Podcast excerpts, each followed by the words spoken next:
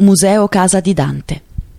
È dal 1965 che la casa dove nacque Dante Alighieri divenne un museo in quell'edificio a tre piani per volontà del comune di Firenze. Al primo piano, nella prima sala, vari cimeli e pannelli illustrativi illustrano l'arte dei medici e degli speziali. La seconda stanza è dedicata alla politica, un argomento che nella vita del poeta è di fondamentale importanza, mentre nella terza sala l'argomento è l'economia che si viveva nella Firenze medievale.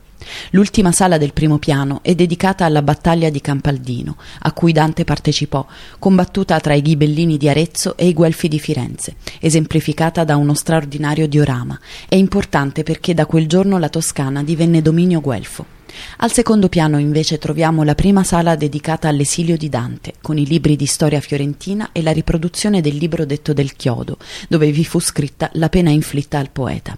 Poi c'è la camera da letto, riprodotta sulla base delle camere da letto nobiliari, con i cassoni da corredo, che erano un tipico mobilio medievale, e nella stanza successiva si può vedere un video sulle illustrazioni della Divina Commedia realizzate da Gustave Doré. Il terzo piano, con la prima sala nella loggia molto suggestiva, presenta alcune delle edizioni originali della Divina Commedia.